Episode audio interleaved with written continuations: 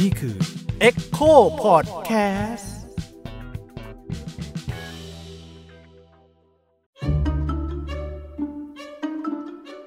ลอดช่องปายอาจารย์เจตลอดช่องความเชื่อ ไปหาคำตอบด้วยวิธีคิดแบบวิทยาศาสตร์ กับอาจารย์เจษดาเด่นดวงบริพันธ์ สวัสดีครับ ผมยิ่งครับ EP ที่ 2 นี้เราอัดกันในช่วงที่สถานการณ์โควิดเนี่ยมันเริ่มคลี่คลายแล้ว ก็เลยคิดว่าเป็นโอกาสที่ดีที่จะให้อาจารย์เจต มาสรุปข้อมูลต่างๆ เกี่ยวกับเจ้าไวรัสนี้ซะหน่อยครับ อาจารย์ครับ ตอนนี้เราอยู่ตรงไหนของเหตุการณ์นี้แล้วครับ ตอนนั้นที่เราคุยกันเนี่ยสถานการณ์ก็กำลังดูน่าวิตก เพราะว่ามีเรื่องของการรายงาน เริ่มมีรายงานเกิดขึ้น ว่าจำนวนผู้ป่วย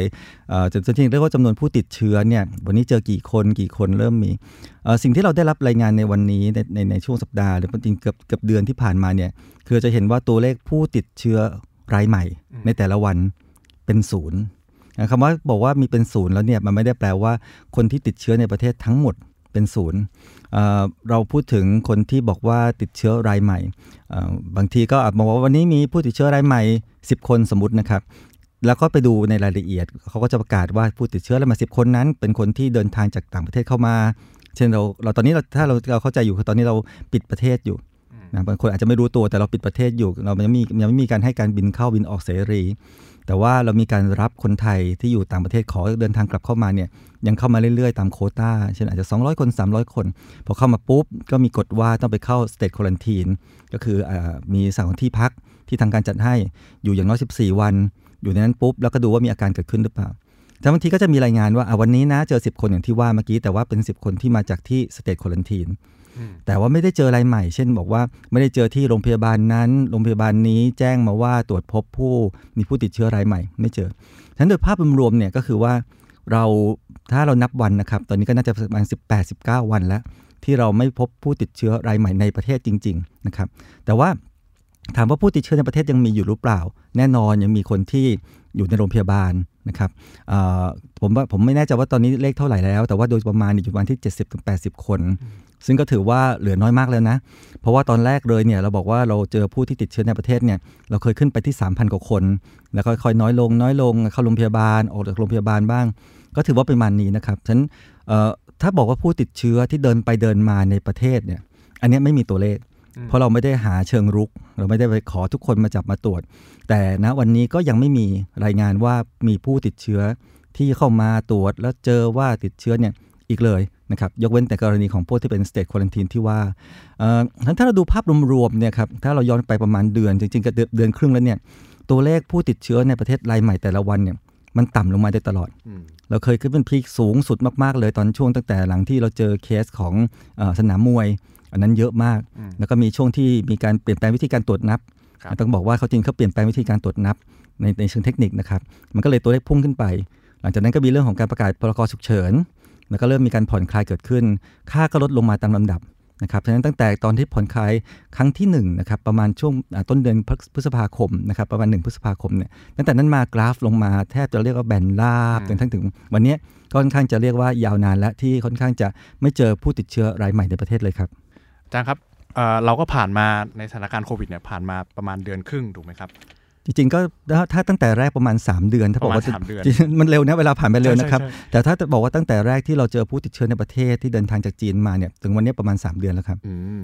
ซึ่งภายใน 3 เดือนเนี่ยเท่าเท่าที่ผมพยายามตามข่าวเนะครับเราจะพบข้อมูลข่าวสารอะไรเกี่ยวกับโควิดเนี่ยเต็มไปหมด ซึ่งอ่าสุดท้ายแล้วถูกพิสูจน์ได้ว่าไม่จริงบ้างหรือว่าจริงบ้างอะไรเงี้ยครับครับเอออาจารย์พอจะสรุปคร่าวๆได้ไหมครับว่าว่ามันทุกวันเนี้ยไอเชื้อไวรัสโควิดเนี่ยมันหน้าตายังไงกันแน่อืม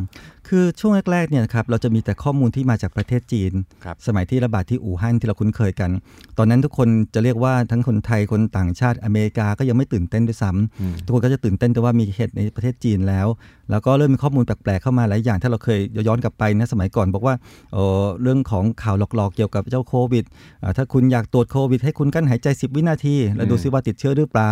หรือว่าถ้ากินน้ำต้มกระเทียมน้ำต้มขิงแล้วคุณจะหายได้ คือมันมีหลายอย่างที่ออกมาจากประเทศจีนช่วงนั้น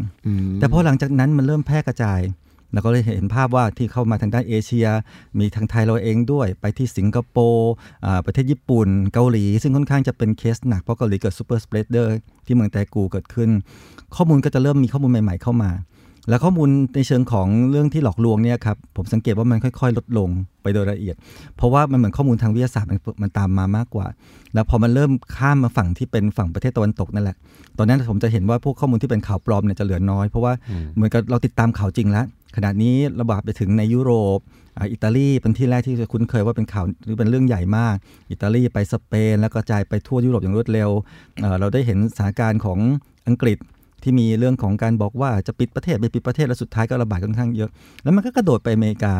ไล่ไปทีละรัฐไปทีละรัฐ แล้วตอนนี้ก็ถ้าณวันนี้นะครับเอ่อสถานการณ์มันย้ายไปเรื่อยๆ ในอเมริกาในยุโรปเนี่ยก็ค่อนข้างจะลดลงแล้ว แต่ว่ากลับไปแรงในประเทศทางด้านลาตินอเมริกาอ่าบราซิลกำลังเริ่มหนักตอนนี้นะครับแล้วก็ทางอินเดีย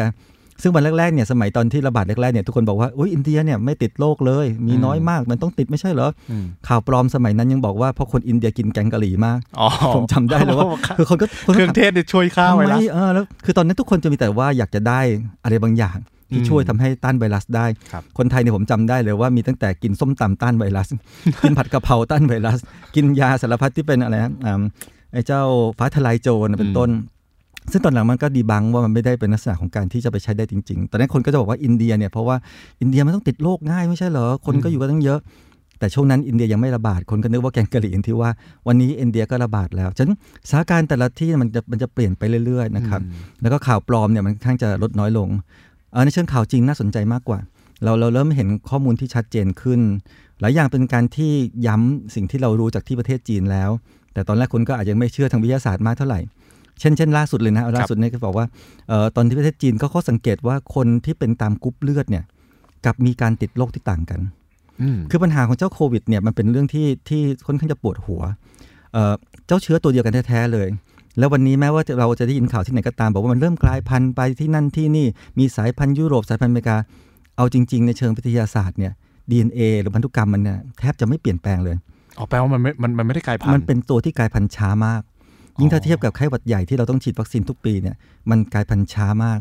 เราเทียบจะว่าเรียกว่าเป็นเราเป็นคนตั้งชื่อให้มันเองมากกว่าว่านี่ไปสายพันธุ์ A B C ต่างๆคำถามที่มีมาตลอดคือ แล้วทำไมคนถึงมีอาการต่างกันอืมทำไมไปที่ประเทศนั้นคนบางคนรุนแรงอ่าคนบางคนไม่รุนแรงเอ่อทำไมบางประเทศรุนแรงกว่าบางประเทศ ตอนเนี้ยข้อมูลพวกเนี้ยมันเริ่มขึ้นมาย้ำไม่ใช่ผมเกิดเรื่องกรุ๊ปเลือดเป็นต้น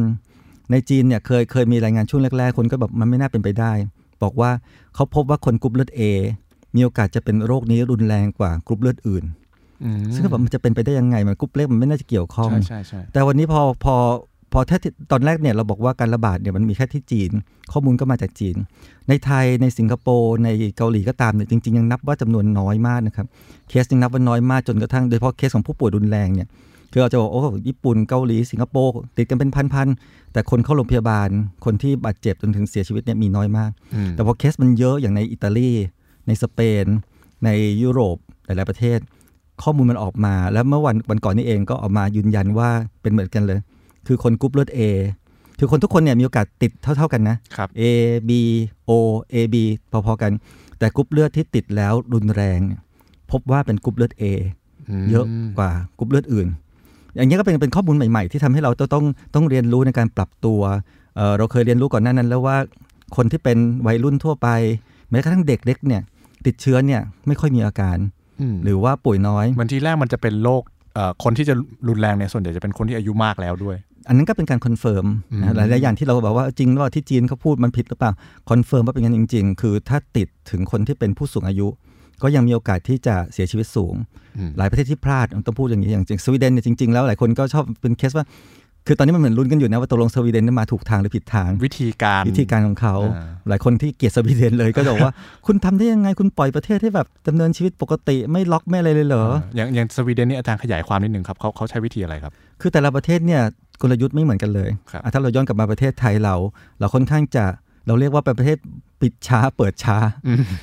คือคือคนอื่นเนี่ยอ่าอย่างเช่นเวียดนามเวียดนามคือประเทศปิดเร็ว เปิดเร็วอ่าอ่าคือหลายประเทศอย่างเวียดนามเอ่ยอ่าไต้หวันเอ่ยเป็นตัวอย่างของที่ดีของประเทศที่ปิดเร็ว คือพอรู้ข่าวที่อู่ฮั่นปุ๊บเนี่ยฉันปิดก่อนใครเลยอืมฉันเลิกรับนักท่องเที่ยวเข้ามาจากประเทศจีนของไทยเนี่ยมีนาคมก็แล้วอืมก็ยังอ่าเข้ามามาเที่ยวกันเออเดี๋ยวสงกรานต์จะมาเที่ยวกันอีกเราเราเรียกว่าเราปิดช้าอืมหลายประเทศก็ใช้วิธีอ่า ปิดเร็วแล้วก็เปิดเร็วด้วยคือพอสถานการณ์ประเทศคลี่คลายก็รีบเปิดเพื่อให้เศรษฐกิจมันเดินได้ครับแต่ของเราสังเกตว่าเปิดช้ามากอืมจนวันนี้ก็ยังไม่เปิดยังยังยังยืดไปยังไม่รู้ว่าจะยังไงต่อ ขณะที่สวีเดนนี่ไปอีกทางหนึงเลยคือเป็นประเทศบอกฉันไม่ปิดอะไรเลยอืมให้ทุกคนดำเนินชีวิตปกติเลยอืมทำมันก็ได้แต่ฉันเชื่อมั่นในคุณภาพของคนในประเทศว่า ขอให้โซเชียลดิส a ทนซิ่งเว้นระยะห่างทางสังคมเนี่ยอืพวกเราให้แลทำได้เองคือคือคนในเชิงทางด้านยุโรปเหนือเนี่ยโดยธรรมชาติเขาเองเนี่ย ค่อนข้างจะต่างจากยุโรปใต้ครับยุโรปใต้อิตาลีสเปนเนี่ยเจอกันกอดกันหอมอ่ากันรักกันอะไรเงี้ยคนยุโรปเหนือโดยธรรมชาติเขาเนี่ยเขาจะห่างกันอยู่แล้วอ๋อเขาเลยคิดว่าใช้วิธีเนี้ยน่าจะปลอดภัยนี่สิ่งที่เกิดขึ้นก็คือว่าจำนวนผู้ติดเชื้อเขาก็สูงขึ้นอย่างรวดเร็วอืมซึ่งก็เป็นไปตามคาดจริงๆต้องเรียกว่าเป็นไปตามคาด แต่หลายประเทศมองเข้าไปก็จะบอกโอ้โหน่ากลัวมากเลยติดเชื้อเยอะมาก แต่ที่ผิดคาดคือจำนวนผู้เสียชีวิตเขาสูงด้วยอ๋ออ่า ซึ่ง จำนวนผู้เสียชีวิตของสของสวีเดนที่ศูนย์ก็คือว่าปล่อยให้เชื้อมันไปถึงบรรดาพวกที่ว่าบ้านพักคนชราอ๋ออ่าคือพอไปคถึรังบตรงนั้นนี่มันก็ก็ก็มีปัญหาว่ามีการเสียชีวิตเกิดขึ้นอืมแต่ตรงนั้นฉันทฤษฎียังเหมือนเดิมครับ เราค่อนข้างชัดเจนซ้ำกับที่จีน คือว่าผู้สูงอายุมีโอกาสติดและอันตรายสูงมาก เด็กมีโอกาสติดมีไหมมี แต่อันตรายต่ำมาก เจอเคสน้อยมาก และเหตุการณ์แบบนี้ซ้ำๆในอเมริกาก็เกิดในอ่าอังกฤษก็เกิด เมื่อไหร่ก็ตามที่หลุดไปทั้งถึงบรรดาพวกที่เป็นผู้สูงอายุอืมก็มีสิทธิ์เสี่ยงมากทำไมอะครับอาจารย์ คือคือผู้สูงอายุร่างกายอ่อนแอกว่าอย่างเงี้ยเหรอครับ ปัญหาที่ปวดหัวมากของเจ้าโควิดเนี่ยครับคือไม่มีใครรู้อ๋อทุกอย่างที่เราเราเราเจอโรคที่บดใหม่จริง ๆ ที่เราไม่รู้ว่าทำไมกลไกมันเป็นอย่างนั้นเอ่อก็เริ่มมีงานวิจัยหลายอันที่ก็ก็อาจจะมีการยังยังต้องค้นหาหรือเถียงกันอยู่เยอะนะครับ แต่ผมผมก็วันก่อนเขาโพสต์ไปหนึ่งอันก็บอกว่า หรือเป็นไปได้ว่าเอ่อเกิดจากอย่างอื่น คือเชื้อเนี่ยมันเข้าไป แล้วก็สามารถจะโจมตีคนแต่ละคนได้คล้าย ๆ กัน แต่ผลของการโจมตีจะไม่เหมือนกันและในในเคสของที่เขาทฤษฎีหนึ่งที่ค่อนข้างจะพูดกันตอนนี้นะครับคือเรื่องของหลอดเลือด เราพบว่าคนที่ติดเชื้อเนี่ยครับอ่าทั่วๆไปถ้าติดเชื้อนะ ก็ตัวร้อนเป็นไข้อืมกลับบ้านนอนกินพาราได้ ซึ่งอย่างนี้ยคนไทยไม่ค่อยรู้นะ แต่ว่าในในต่างประเทศในอังกฤษเนี่ยเขาเขาเน้นเลยในในสวีเดนก็ตามว่าคุณไม่ต้องมาโรงพยาบาลหรอกคุณ 80% เหมือนกันเลยเหมือนกันในในจีนในยุโรป เราเจอสถานการณ์เดียวกันคือก็กลับบ้านนอนได้ แต่คนที่เป็นหนักเนี่ยเขาจะมีอาการที่ปอดอักเสบ มีเรื่องของสารเคมีหลั่งออกมา เกิดอาการริ่มเลือดอุดตันอืมแล้วก็เลยตอนตอนแรกก็เลยแปลกใจว่าเอ๊ะทำไมมันไปเกี่ยวอะไรกับเป็นโรคโควิด ซึ่งเป็นโรคทางเดินหายใจ แต่ว่าหัวใจมีปัญหามหรือว่ากับเบาหวานมีปัญหาตามไปด้วยซึ่งมันไม่ได้จริงๆมันไม่ได้เกี่ยวมันไม่เท่าควรไหจะเกี่ยวกันหรือเส้นเลือดสมองแตกเขาก็บอกว่าเขาพบอย่างหนึ่งคือเกิดอาการริ่มเลือดอุดตันอืม ก็ไปถามว่าอ้าวแล้วทำไมทำให้มันมันเกิดริ่มเลือดอุดตันได้ก็คือ คนตอนนี้เราเริ่มพบว่าเส้นเลือดเนี่ยของคนที่ติดเชื้อเนี่ยครับถ้าเส้นเลือดแข็งแรงดี มันก็ไม่เกิดภาวะริ่มเลือดที่ว่าอืมในเด็กก็เกิดน้อยมากหรือแทบจะเริ่มไม่เกิดเลย แต่กลายเป็นว่าในผู้ใหญ่แล้วยิ่งอายุมากขึ้นเนี่ยหลอดเลือดเราเริ่มเสียหายไม่แข็งแรง ต่อสู้ผิดปกติ มันสร้างริ่มเลือดนี่ขึ้นมาอันทฤษฎีตอนนี้ที่อันหนึงที่พูดถึงคือว่าคนที่สูงอายุ พอได้รับเชื้อไปแล้ว มันเกิดภาวะไอ้เจ้าริ่มเลือดนี่แหละ แล้วก็เลยทำลายส่วนอื่นๆในร่างกายอืมซึ่งซึ่งอย่างเงี้ยก็เป็นเป็นอันที่ที่ถ้าถ้าบางประเทศเขารับมือดี ผมยกตัวอย่างอิสราเอล อิสราเอลเป็นหนึ่งประเทศที่คนก็ชื่นชมว่ารับมือค่อนข้างดี เป็นประเทศที่มีผู้ติดเชื้อเยอะเหมือนกัน แต่ผู้เสียชีวิตน้อย เพราะเขาประกาศตั้งแต่แรกเลยว่า เราเตรียมตัวจะต้องอยู่กับโรคนี้ไปอีกเป็นปีอืมๆสิ่งที่เราต้องระวังที่สุดคือห้ามผู้สูงอายุของเราเจอหน้าใครเลย แม้กระทั่งลูกหลานอันนี้นโยนโยบายแต่ละประเทศไม่เหมือนกันนะอ่าอ่าแต่อิสราเอลนี่สั่งเลยว่าลูกนะผู้สูงอายุเก็บตัวอยู่กับบ้าน ห้ามห้ามห้ามหลานไปเยี่ยมโอ้ซึ่งซึ่งจะคนละอย่างกับคนไทยใช่ไหมคนไทยเราสงกรานต์หรือก็ตามเราก็ต้องกลับไปเจอญาติผู้ใหญ่ครับเนี่ยแต่ผมนึงบอกว่ากลยุทธ์ที่ต่างกันให้ทำให้เกิดผลที่ต่างกัน แต่สิ่งที่เราเรียนรู้ในช่วงเวลาในช่วงเวลาประมาณ 3 เดือนเนี้ครับคือข้อมูลทางวิทยาศาสตร์มันเริ่มซ้ำๆมากขึ้น มันเริ่มเห็นแพทเทิร์นซ้ำๆมากขึ้น แล้วเราหวังว่าข้อมูลที่ซ้ำๆเนี่ยจะทำให้เรารับมือกับมันได้ดีขึ้นโอเคครับอาจารย์ก็แปลว่าคือเราก็ต้องอยู่กับมันอีกอีกสักพักใหญ่เลยถูกไหมครับ ก็ขึ้นอยู่กับว่าวิธีการมองว่าอยู่กับมันแบบไหนครับ อย่างเช่นเออตอนนี้เท่าที่ผมสังเกตนะในโลกจะแบ่งกลุ่มประเทศเป็น 2 แบบอืมแบบหนึ่งคือประเทศที่เราฟังข่าวแล้วน่ากลัวมาก คือมีคนติดเชื้อเยอะมากอ่าแต่กลุ่มประเทศพวกเนี้ยคือเขาเหมือนกับว่าเขาก็ยอมให้ติดเชื้อแหละ แต่เขาพยายามกดระดับของการติดเชื้อ ไว้ให้อยู่ในเกณฑ์ที่ระบบรับได้สาธารณสุขเขาสู้ไหวอืมเช่น เช่นสมมติว่าเออบอกว่า เอ่อเราสามารถรับคนไข้รายใหม่ได้วันละร้อยคนอืมอ่าเราเราเราต้องกดอะไรบ้างไหมเราต้องล็อกอะไรบ้างไหมถ้าเกิดเราบอกว่าตอนนี้รับได้แล้วคุณก็ไม่ต้องล็อกมาก ซึ่งจริง ๆ ในเชิงวิทยาศาสตร์จะมีค่าตัวเลขแปลกๆเยอะเลยค่าเขาเรียกค่า R ตัวตัว R ภาษาอังกฤษเนี่ยครับที่การคำนวณค่าพวกนี้ได้ ของไทยเราเนี่ยจะอยู่ในกลุ่มที่แบบว่าเป็นประเทศที่เน้นว่าเชื้อต้องเป็นศูนย์อืม สังเกตความเข้มงวดตอนแรกผมเถียงกับเพื่อนหลายคนนะแต่พอสายสายการแพทย์บอกไม่จริงไม่จริงอะแต่ผมบอกสังเกตสิ นโยบายมันชัดเจนมากเลยนะ เราพยายามจะกดจนให้เป็นศูนย์แล้วเป็นศูนย์ต่อเนื่องไปหลายวันด้วย เราจะคล้ายๆกับนิวซีแลนด์อืมแล้วแม้แล้วแม้กระทั่งสิงคโปร์ที่พยายามจะตั้งเป้าให้เป็นศูนย์คือให้ clean ที่สุด ซึ่งซึ่งอันเนี้ยก็จะทำให้ผลลัพธ์ที่ตามมาไปคนละทิศคนละทางกัน ประเทศที่ยอมให้มีการติดเชื้อในระดับหนึ่งที่รับได้ พอถึงจุดหนึ่งแล้วเขาก็บอกว่าโอเคเขาก็ใช้ชีวิตตามปกติได้ แม้กระทั่งการเปิดพรมแดนระหว่างกันฉันเมื่อวันที่ 15 มิถุนายนที่ผ่านมาเนี่ยครับยุโรปซึ่งเรารู้ว่าก็คือโดนโจมตีหนักในหลายประเทศ ประกาศเปิดพรมแดนระหว่างประเทศแล้วโดยเฉพาะในกลุ่มเชงเก้งอืมเอาเขาไม่กลัวเหรอบอกก็ก็ก็ฉันก็มีเชื้อคุณก็มีเชื้อเราก็เดินทางหากันได้ก็อยู่กับโลกกันไปอยู่กันแล้วนี่อันนี้คือคำว่าอยู่กับโรคในมุมของประเทศที่เขาติดเยอะอืมแต่กลุ่มของประเทศที่ติดน้อยหรือพยายามจะกดให้เป็นศูนย์เนี่ยคุณจะเจออีกสถานการณ์หนึ่ง คือคุณจะไม่กล้ารับคนใหม่เข้ามาในประเทศคุณเลยอืมเราจะเริ่มมีคำศัพท์ๆแปลกๆเรียกว่า bubble travel เป็นต้นอ่าจะบอกว่าอ่าแทนที่จะเป็นวีซ่าที่ใครก็ขออนุญาตได้ ต้องเริ่มทำเป็นคู่ๆแล้วอืมไทยจะคู่นิวซีแลนด์ไหม ไทยจะขอคู่ไต้หวันไหมก็แต่ clean clean clean ทั้งคู่ก็ไปหามาหาสู่กันได้แต่คุณก็จะกลัวตลอดเวลาอืมจนกว่าวัคซีนจะมาอัน keyword ก็คือทุกคนก็หวังว่าสักวันหนึ่งเราจะมีภูมิคุ้มกัน ภูมิคุ้มกันธรรมชาติที่เราเรียก herd immunity หรือภูมิคุ้มกันอ่าหมู่ที่เกิดขึ้นธรรมชาติ ซึ่งเรารู้ว่ามันก็เกิดขึ้นได้ แต่คุณต้องแลกกับจำนวนชีวิตของคนที่ติดเชื้อหรือเสียชีวิต กับภูมิคุ้มกันแบบวัคซีนอืมซึ่งคุณก็หวังว่าจะเกิดขึ้นนี่วัคซีนเนี่ยถ้าเรามองแบบโลกสวยก็บอกโอเค ก็ประมาณสักปีหนึ่งแล้วกัน ในการที่จะที่ปิดประเทศไม่ยุ่งกับใครปีหนึ่งนี่มองแบบโลกคือสวยนะคือมันใช้เวลานานขนาดนั้นเลยเหรอครับอาจารย์เออผมกำลังจะบอกว่าแต่โลกความจริงเนี่ยบางทีอาจจะเป็นปี 2 ปี 3 ปีหรือไม่เกิดเลยก็ได้โอ้ ผมยกตัวอย่างเราอยู่กับโรคเอดส์มาตั้งนานแล้วใช่ไหมครับ ตั้งแต่ผมวัยรุ่นจนถึงนี้ก็ยังคุ้นเคยกับคำว่าโรคเอดส์ครับป่านนี้เรายังพัฒนาวัคซีนโรคเอดส์ไม่ได้เลย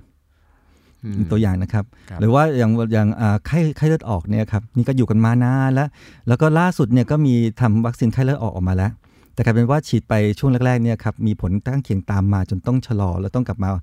อี a l u a t e มาประเมินกันใหม่ฉะนั้นใครจะและโดยส่วนตัวผมนะ กล้าฉีดไหมถ้าเกิดเขาบอกว่าฉันทำวัคซีนโควิดเสร็จแล้ว เซตแรกเนี่ยผมผมผมแซวเล่นๆนะเมื่อเมื่อเมื่อเช้าก่อนเข้ารายการนี้คือเอ่อท่านนายกประยุทธ์เนี่ยประกาศตัวว่าจะเป็นคนแรกของประเทศไทยที่ทดลองให้ผมว่าเอาเลยครับท่านเพื่อชาติลองดูนะครับ แต่แต่นี่คือสิ่งที่เราเห็นประเทศเราถ้าเราเลือกเส้นทางแบบหนึ่งครับมันจะไปอีกแบบหนึ่งอืมถ้าเราเลือกเส้นทางแบบที่เรากลัวมากๆ ไม่กล้าอยู่กับมันเลยเราไม่ให้เข้าเลย ต่อไปคุณเดินทางข้ามมาระหว่างประเทศไม่ได้อืมคุณจะมั่นใจเหรือว่าคุณรับเขาเข้ามาแล้วเขาไม่พาเชื้อเข้ามา เราไอ้เจ้าโรคโควิดนี่ที่คนเริ่มกลัวกันก็คือว่ามันมันสามารถจะแพร่เชื้อได้แม้จะไม่มีอาการ อันนี้ที่ทำให้องค์การอนามัยโลกหรือใครก็ตามโดนด่ากันไปเยอะเลยเพราะว่าเพราะว่ากลยุทธ์มันมันจากที่เราเคยเข้าใจโรคแบบทั่วๆไปว่าอ๋อโรคมันก็ต้องแบบคุณต้องไอต้องเป็นคนป่วยก่อนจามตัวร้อน คุณต้องวัดไข้แล้วคุณก็เออโอเคมีเชื้อ คุณไม่มีอาการเลยเลย แต่คุณมีเชื้ออยู่คุณก็สามารถแพร่เชื้อได้อืมแม้แม้ว่ามันจะค่อนข้างยากนะ ต้องบอกก่อนว่ามันค่อนข้างยากแต่มันมีเหตุฉะนั้นประเทศที่เขาไม่กลัวเขาก็มาสิอยากมาก็มาเดินทางก็มา แต่ประเทศอย่างเราจะบอกว่ากลัวเนี่ยเอออะผมยกตัวอย่างสมมติว่าวันนี้เราบอกว่าเราเกิดจะทำ bubble travel กับนิวซีแลนด์ครับโอ้โหนิวซีแลนด์โด่งดังมากไม่มีคนมานะเขาประกาศชัยชนะไปแล้ว แต่เมื่อวานนี้เองนิวซีแลนด์เพิ่งพบรายใหม่สองคนอ้าวเอ๊ะ แล้วอย่างนี้คำคำตอบมันจะเปลี่ยนไหมเราจะอืมเราเราจะรู้เราจะมั่นใจเหรอหรือว่าเราบอกว่าเออญี่ปุ่นในญี่ปุ่นประกาศรับคนเลยคือประเทศต่างๆ เราพร้อมให้คุณเข้ามาเที่ยวเราแล้ว เราก็ดีใจก็อยากไปเที่ยวญี่ปุ่นอะถ้าคุณไปเนี่ยคุณแล้วคุณไปแล้วคุณกลับมาเนี่ยคุณไม่คุณไม่คุณมั่นใจหรือคุณไม่ติดเชื้อกลับมา แล้วคุณจะมาระบาดในประเทศ เนี่ยฮะคือคือคือการที่อยู่กับโรคเนี่ย มันมันค่อนข้างจะลำบากเมื่อเราเป็นสเกลของโลกอืมเมื่อเป็นสเกลนานาชาติเนี่ยมันลำบากมากกับการตัดสินใจเรื่องนี้อืมแล้วถ้าอย่างนี้ถ้าถ้าถามความเห็นของอาจารย์เนี้ยครับเราเราเราควรที่ดำเนินไปในทางไหนครับ คือผมเนี่ยก็คือตั้งแต่ตอนช่วงก่อนที่โรคมันจะระบาดค่อนข้างมากเนี่ยผมก็เคยได้ออกรายการต่างๆเนอะแล้วก็หลายคนก็จะบอกว่าฟังผมพูดแล้วก็รู้สึกสบายใจขึ้นอืมแต่พอหลังจากประเทศประกาศสถานการณ์ฉุกเฉิน แล้วว่ากระบวนการที่เราได้ฟังข่าวทุกวันเนี่ยมันพลิกเป็นหน้ามือเป็นหลังมือเลยคือทุกคนจะกลัวกลัวกลัวกลัวกลัวกันจนแบบ เรียกว่าเรียกว่ามันเหมือนเป็นโรคซอมบี้อะครับคือคุณเริ่มไม่มั่นใจคนอื่น คุณเจอหน้าใครคุณก็กลัวคนนั้น ใช่ คุณอยู่ข้างใครคุณก็แบบเขาจะแพร่เชื้อใส่เราหรือเปล่า ช่วงช่วงเวลาช่วงเวลานั้นนี่คือเวลาไปไปซื้อของไปอะไรนี่คือแบบมันจะเต็มไปด้วยความกังวลเต็มไปหมดเลยครับ ซึ่งซึ่งมันเกินเหตุหรือเปล่านะครับผมถึงบอกว่าเออผมเนี่ยตั้งแต่แรกผมก็พยายามอธิบายว่าโรคเนี่ยเรามีความรู้ข้อมูลยังไงบ้าง เราจะอยู่กับมันยังไง เราจะต้องรับมือยังไงบ้าง ถ้าเกิดผมติดโรคขึ้นมา ผมต้องทำตัวยังไง ของพวกเนี้ยผมก็ศึกษา แล้วผมก็พูดให้คนอื่นฟัง แต่สังเกตว่ารัฐไม่เคยพูดอืมรัฐจะไม่พูดมุมนั้นรัฐรัฐจะไม่ไม่ทำตัวเหมือนรัฐบาลอังกฤษ หรือรัฐบาลบางประเทศที่เขาจะบอกว่าเอ่อโอเคขั้นตอน1 2 3 4คืออะไร ไม่ใช่รัฐจะบอกแต่ว่าหยุดทุกอย่างเพื่อชาติอืมเพื่อชาติด้วยนะ ไม่ใช่เพื่อประชาชนเพื่อชาตินี่ครับแล้วเราเราต้องการให้ทุกอย่างมันนิ่งหมดเลยแล้วต้องนิ่งไปยาวนานนะครับ อันนี้ไม่ไม่ไม่ได้การเมืองเลยนะ เพราะว่าอ่าผมพูดเรื่องเนี้ยคนก็โบยเข้ามาเลยว่าอาจารย์มีอคติทางการเมืองใช่ไหมถึงไม่เห็นด้วยเขา มันไม่เกี่ยวกับเรื่องรัฐบาลไหนเลยเพียงแต่ว่าไอ้ไอ้ไอ้ระบบไอ้ action เนี้ยวิธีคิดแบบเนี้ยผมว่ามันเกินไป มันมันมันไอ้คำว่าไทยชนะเนี่ยหรือว่าอืมวิธีที่เขาคิดว่าจะต้องชนะโรคเนี่ย มันไม่อยู่ใน concept ของโรคระบาด คือเราไม่มีทางชนะเหรอครับ เราต้องอยู่กับมันนะผมถึงบอกว่าเราเราไม่เคยชนะแม้ทั้งโรคหวัดที่อยู่กับเรามาตั้งแต่เจเนเรชันย้อนกลับไปเป็นแสนปีหรือเปล่าก็ไม่รู้เนี่ยนะครับเราไม่มีทางชนะโรคไวรัสอะเราสามารถอยู่กับมันได้อยังหักแล้วเราไม่เคยเราไม่เคยไม่แม้แต่ครั้งเดียวที่ผ่านมาที่เราบอกเราต้องชนะเอ่ออาจจะมีตัวอย่างบางอย่างเป็นต้นเมื่อเรามีวัคซีนอืมเช่นตัวอย่างที่ดีก็อย่างโปลิโอ เป็นต้น เมื่อเรามีวัคซีนราคาถูกที่มั่นใจและระดมให้คนทั้งโลกช่วยกันใช้ยาวัคซีนโปลิโอ แล้วเราก็ลดจำนวนผู้ป่วยโปลิโอจนกระทั่งบัดนี้ เราแทบจะไม่เจอใครที่เป็นโปลิโอเลย หรือฝีดาษที่เราปลูกฝีได้อืมแต่ในกลุ่มที่เป็นโรคไข้หวัดตามฤดูกาลไข้หวัดใหญ่ต่างๆเราก็จะเห็นอยู่ว่าพวกที่มาจากไวรัสพวกนี้เราไม่สามารถจะหยุดยั้งมันได้เราก็ต้องเรียนรู้ที่อยู่กับมัน